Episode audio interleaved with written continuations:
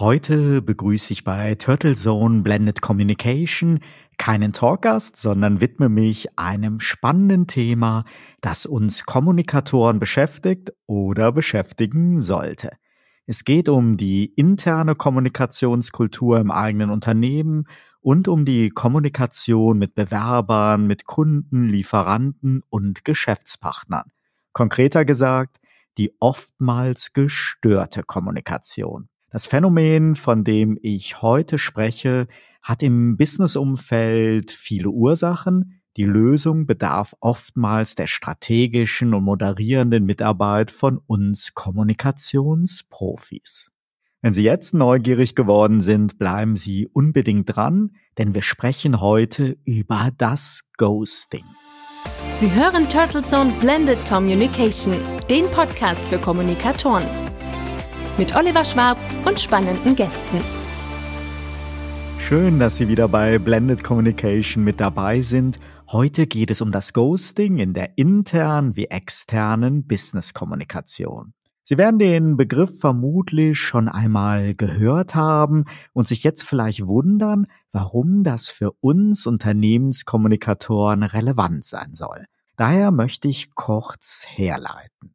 Am weitesten verbreitet ist der Begriff Ghosting in der Forschung von zwischenmenschlichen Beziehungen im privaten Umfeld. Viele Menschen leiden darunter, wenn in Freundschaften, Liebesbeziehungen oder nach dem Dating plötzlich ein Kontakt- und Kommunikationsabbruch erfolgt. Dieses Schweigen und der Umstand, dass Kontaktversuche ins Leere laufen, wird oft noch als viel belastender und quälender empfunden, als einen Korb zu bekommen oder eine Beziehung einvernehmlich oder im Streit zu beenden. Das Ghosting wird mittlerweile aber auch als gesellschaftliches Phänomen und Problem erkannt und wird auch immer stärker im Businessumfeld diskutiert.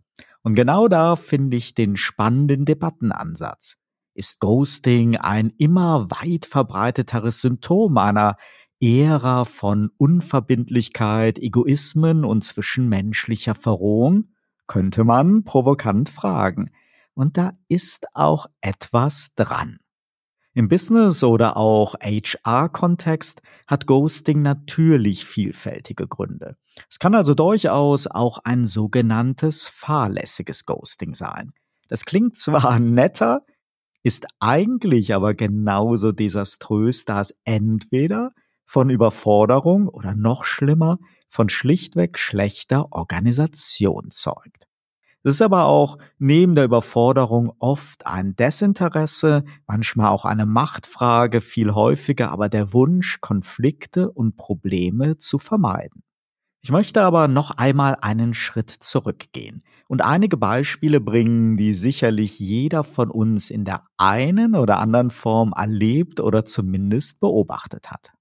Wenn Sie als Kommunikatorin oder Kommunikator zum Beispiel Ihre Personalabteilung im HR-Marketing unterstützen, kennen Sie vielleicht die Klagen, dass es immer wieder und immer mehr jüngere Bewerber geben würde, die mitten im Bewerbungsprozess abtauchen und für die Personaler dann auch nicht mehr erreichbar sind. Das überrascht nicht völlig, da man als Unternehmen ja auch immer mehr lieblose Serienbewerbungen bekommt. Spannend wird es aber, wenn man auf die andere Seite der Medaille schaut. Und da werden die Stimmen immer lauter, die berichten, dass Arbeitgeber ghosten bzw. abtauchen, Bewerber Wochen oder Monate lang nichts hören oder der mehrstufige Interviewprozess plötzlich stoppt und dann nur noch Funkstille herrscht. Gerade berufserfahrene Führungskräfte ärgern sich zu Recht schon über die lieblosen Standard-Absagemails. Aber gar nichts mehr zu hören wird oft als Respektlosigkeit empfunden, die ärgern kann. Interessanterweise berichten auch etablierte Headhunter darüber. Da ist in den letzten Wochen wirklich eine rege Diskussion losgegangen. Es ist also wichtig, dass die Kommunikation nicht nur hilft, Awareness bei potenziellen Mitarbeitern zu erzielen, sondern Prozesse und Kommunikationsbausteine zu entwickeln, die sicherstellen, dass das Image unserer Unternehmen nicht schon in dieser frühen Phase leidet. Ganz provokant formuliert, Wir können uns die ganzen blumigen Stellenausschreibungen mit den langen Beschreibungen über die tolle Betriebsatmosphäre, Mitarbeiterevents, Obst und Freigetränke sowie den putzigen Bürohund sparen, wenn wir die Bewerber dann im Bewerbungsprozess enttäuschen oder vor den Kopf stoßen. Wer jetzt denkt, das gibt es bei uns nicht, ist vermutlich auf dem Holzweg. Zumindest wenn man der aktuellen Diskussion und den vielen Erlebnisberichten glauben mag.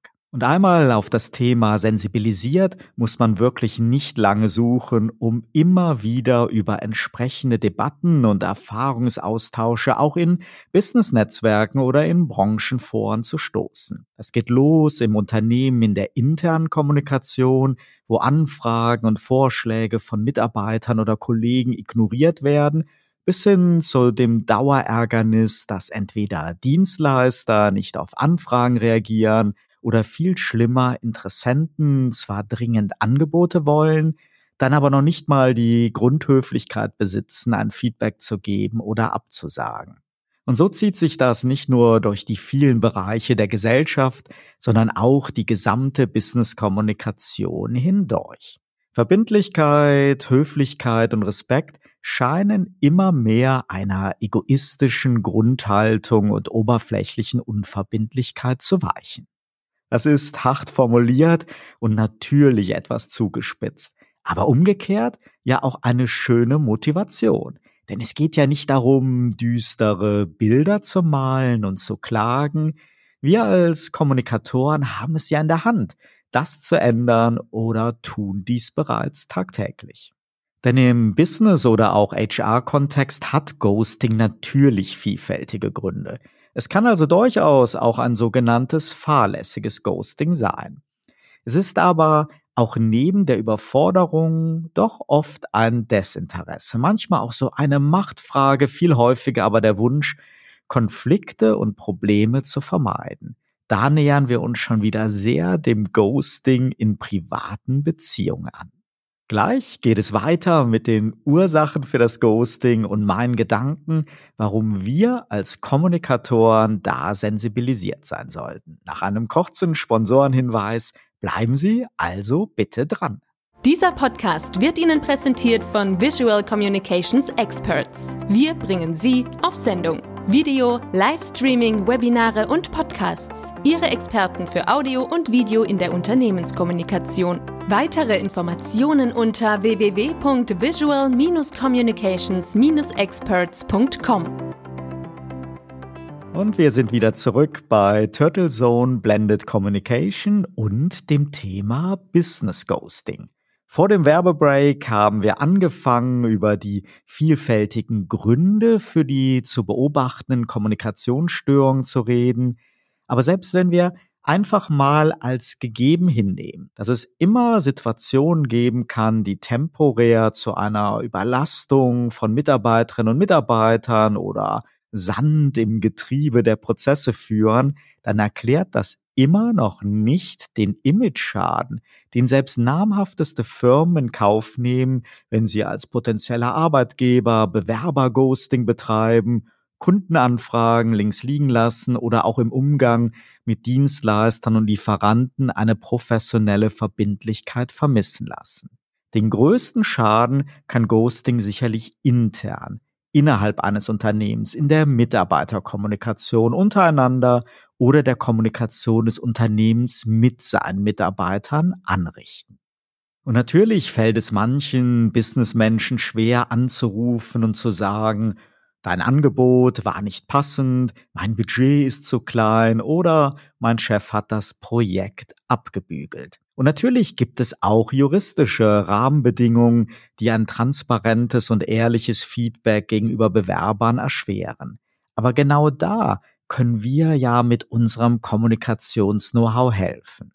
Und ist es nicht unsinnig, wenn der CEO auf einer Mitarbeiterversammlung zu Ideen an seine persönliche Mailadresse aufruft und von der Kultur der offenen Tür spricht, dann aber Mitarbeiter froh sein können, nach Wochen von einer ganz anderen Abteilung eine unverbindliche E-Mail mit vielen Floskeln zu bekommen. Da ist die Unternehmenskommunikation gefordert. Und die Unsitte, Prozesse erst dann zu etablieren, wenn das Desaster schon da ist, spart auch nur vermeintlich Geld. Man kann es drehen und wenden, wie man will. Sehr häufig geht es um Respekt. Und um es nochmal zuzuspitzen, für subjektiv spannende, interessante oder als wichtig empfundene Themen ist immer genug Zeit. Das kennen wir auch aus der Krisenkommunikation. Das heißt aber umgekehrt, dass der Auslöser für das Ghosten oft weniger der Alltagsstress, sondern leider erst einmal Desinteresse ist. Und da kann man mit den richtigen Prozessen unheimlich viel bewirken. Denn natürlich ist es legitim auch zu sagen, tut mir leid, das ist derzeit nicht von Interesse. Aber sowohl fahrlässiges Ghosting durch schlechte Organisation oder Überforderung, das Ghosten zur Vermeidung unangenehmer Gespräche und das Ignorieren aus egoistischen oder überheblichen Gründen sollte unbedingt vermieden werden, denn das fällt immer negativ auf das Unternehmen oder die Person zurück. Im Worst Case auf beide. Doch was können wir tun?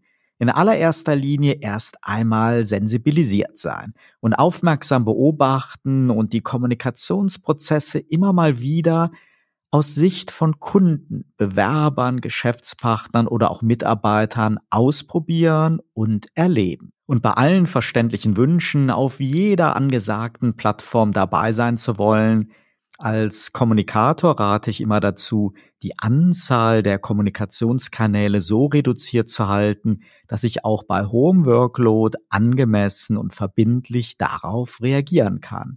Klingt einfacher gesagt als getan und gelingt mir leider auch nicht immer. Im Unternehmen ist es sehr stark eine Frage der etablierten, akzeptierten und gelebten Kommunikationskultur, insbesondere in der E-Mail- oder Chat-Kommunikation.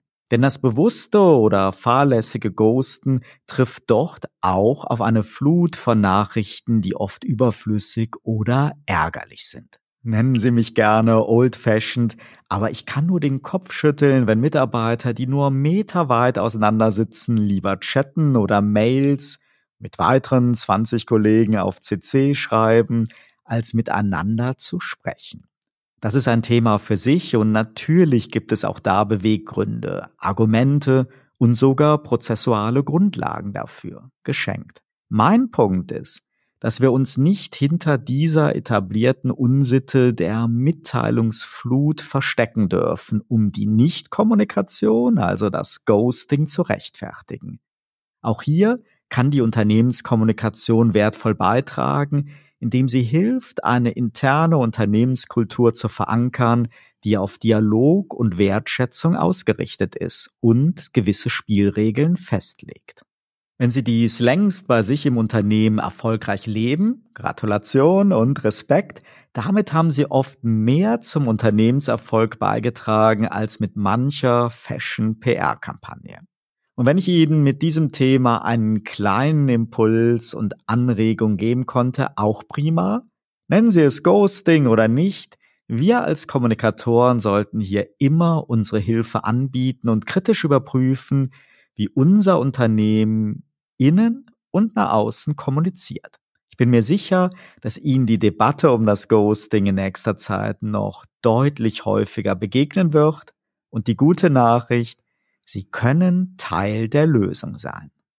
Über die möglichen Folgen von Ghosting für die Menschen habe ich übrigens letzten Montag bei den Turtle Zone Tiny Talks mit Dr. Michael Gebert gesprochen. Hören wir zum Abschluss kurz in einen O-Ton von ihm rein.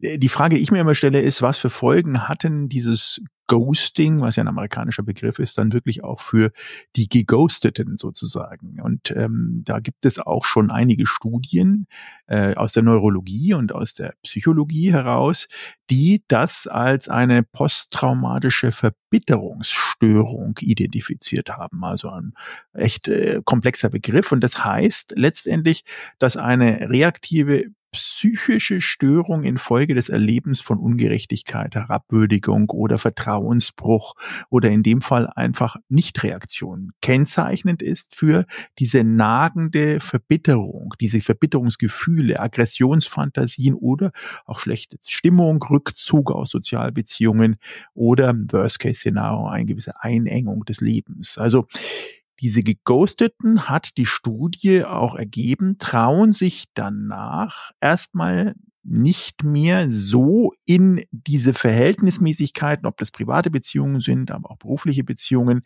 offen reinzugehen. Sie üben eine gewisse Zurückhaltung und ihre DNA ist, wird aus dieser Erfahrung im Beziehungsmanagement durchweg tief geprägt. Und ich glaube, das sollte uns aufhören lassen, dass also Ghosting nichts mit einem laxen, sagen wir mal, nicht reagieren zu tun hat im Bereich, wie du es angesprochen hast, HR, beruflich, aber auch privat, sondern dass es mit denjenigen, die geghostet sind, etwas tut, aber auch Umkehrschluss ähm, eine andere Studie zeigt, dass dieses Verhältnis zwischen Ghosting, also sozusagen aktiven Bestandteil, nicht zu reagieren und geghostet werden, in einer Art Twitter-Funktion funktioniert. Heißt, dass die Person, die geghostet wurde, auch ghostet. Und umgekehrt. Dass es dort eine Studie gab äh, mit 70 Studenten und Studentinnen in Kanada. Und dort wurde also innerhalb dieser Wechselbeziehung immer wieder ähm, wie eine Art Tanz zwischen Ghosting und geghostet werden auch äh, bewiesen, dass beide auch sich in diesem emotionalen Ritt eher ins Negative bewegen als ins Positive.